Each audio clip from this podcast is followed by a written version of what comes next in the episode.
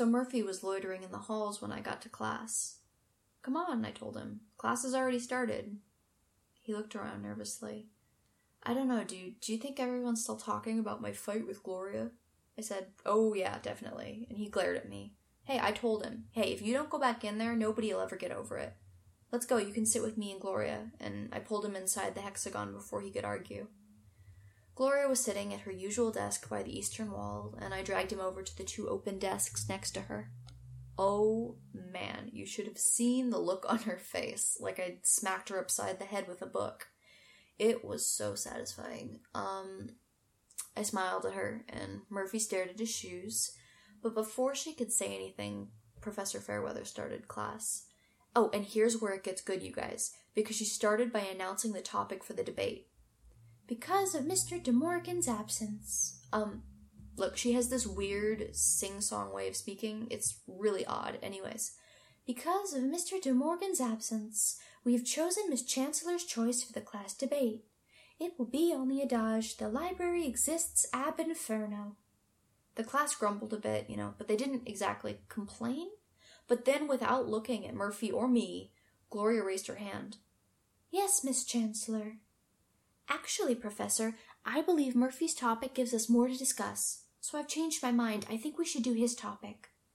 And at this, the whole class turns to her with just this look of incredulity like, seriously? The short kid two rows ahead of us groaned and shoved a handful of coins at his very smug looking friend. Anyways, the teacher goes, Erm, are you sure? Because it's really a. But Gloria glanced at Murphy, who was bright red and staring at her with these wide doe eyes, and said, I'm sure. Is it morally ethical for me to get on the class bets now? Who knows? Um, but we didn't have long to consider this new development because right then there was a knock on the door. An admissions clerk came in with this kid. Well, I say kid. He was probably a Chedian's age. He was definitely an upperclassman. He had these red rimmed, tired looking eyes and was carrying an old patchwork bag that looked at least a few decades old, even though his school uniform looked pristine and brand new. He was pulling at a loose string where it looked like he had sewn the bag back together again at least a dozen times. He reminded me of the last disciple of the man of the book from the old myths. You know, the way he was described tall, with a noble air, but a haggard appearance. You know all that, of course, but it really shone through in him. Anyways, the clerk walked right up to Professor Fairweather and said, Hi, this boy's a new upperclassman. And then he looked at the paper in his hand and looked around at us. Um, do we have the wrong room? Oh, yes, I'm afraid you do, she said. We traded rooms with them about a month ago. They're in the eastern sector now, along with the first years and apprenticeship department. She turned to me then. Miss Sparks, your brother is in that class, is he not? I nodded. Well, could you please escort our new student and introduce him? I nodded again and I got up to leave, but Murphy caught my eye here. He had gone really still through the whole exchange. And when I walked the new kid out, he sort of noticed Murphy, I guess, and I, I can't explain it. He startled, just briefly, just sort of an oh expression before he schooled himself. As he walked by, Murphy glared and he angled himself in front of Gloria, who was still staring at him, completely enraptured. They knew each other, I think. I didn't get to ask him about it, though. It was a really quiet walk to the upperclassman's room. I'm not one for small talk, and he seemed too tired to do much of anything but walk. When we got to the classroom, I waved over to a Chedian. You guys have a new student, I said. This is. And I started before I realized, you know, I hadn't asked for his name.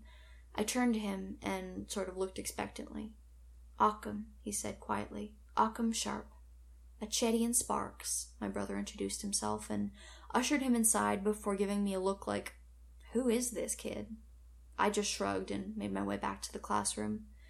Class was just letting out as I got there. Murphy and Gloria were reluctantly shuffling out into the hall.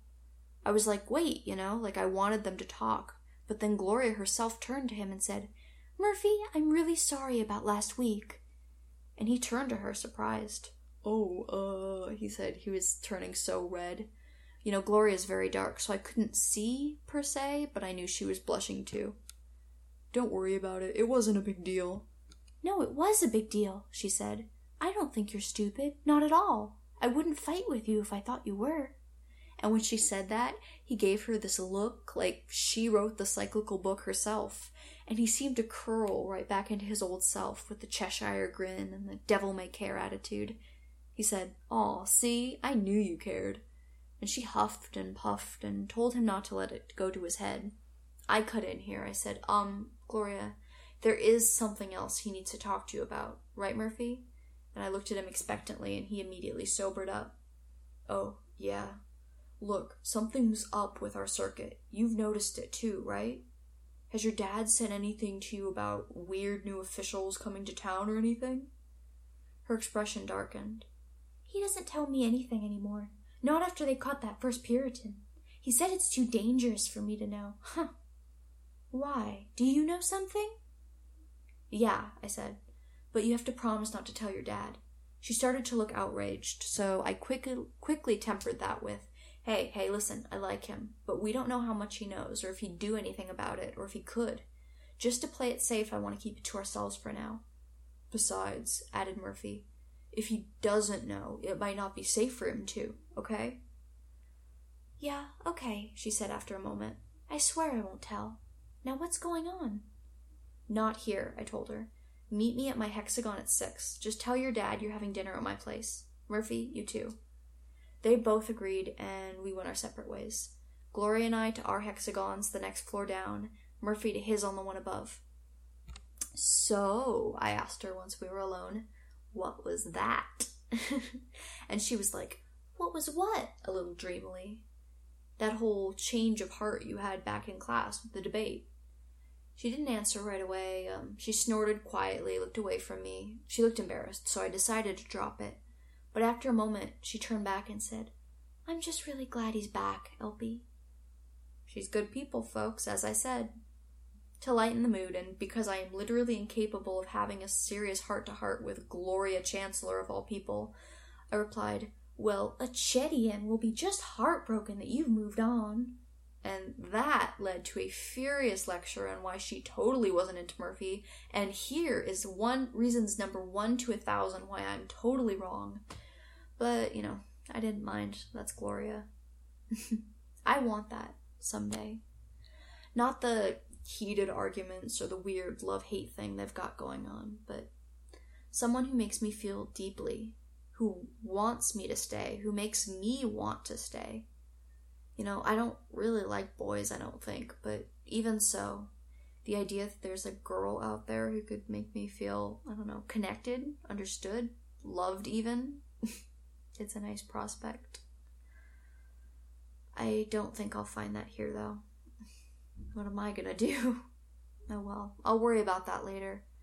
Until then, Hubris is working late again tonight, and Achedian says Murphy and Gloria are welcome to stay for dinner. They'll be here in an hour or so. I'll fill you in some other time. Bye for now.